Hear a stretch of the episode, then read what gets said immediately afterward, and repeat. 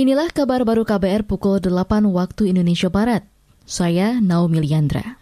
Komisi Hukum DPR RI dikabarkan akan menggelar uji kelayakan dan kepatutan calon Kepala Kepolisian Negara Republik Indonesia atau Kapolri, Listio Sigit Prabowo pada hari ini.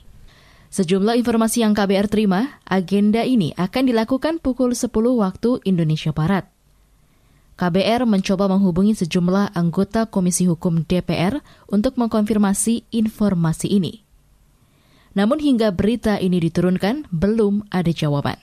Sebelumnya, Listio merupakan calon Kapolri tunggal yang diusulkan oleh Presiden Joko Widodo untuk menggantikan Jenderal Idam Aziz yang bakal memasuki masa purna tugas pada akhir Januari 2021 ini.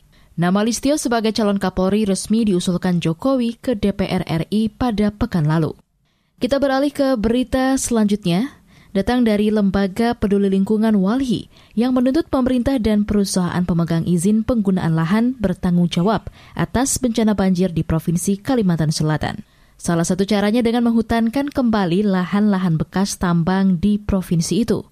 Menurut Direktur Eksekutif Walhi Nasional Nur Hidayati, Komitmen itu diperlukan untuk menekan resiko banjir besar terjadi kembali di kemudian hari.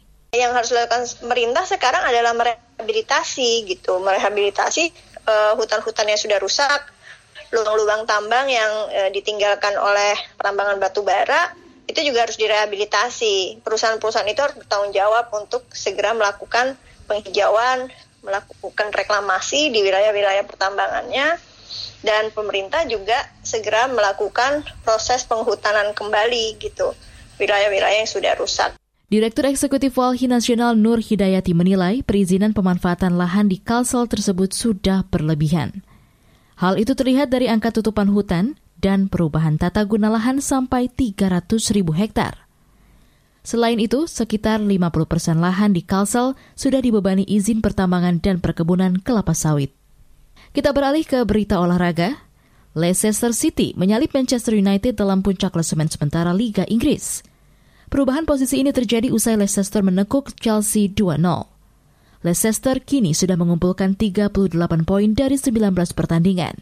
Namun Manchester United yang mengoleksi 37 poin bisa kembali ke puncak klasemen jika menang melawan Fulham Kamis dini hari nanti. Kekalahan ketiga Chelsea dalam lima pertandingan terakhirnya itu membuat The Blues terprosok ke urutan delapan atau delapan poin di bawah sang pemuncak klasemen. Demikian kabar baru KBR, saya Naomi Liandra.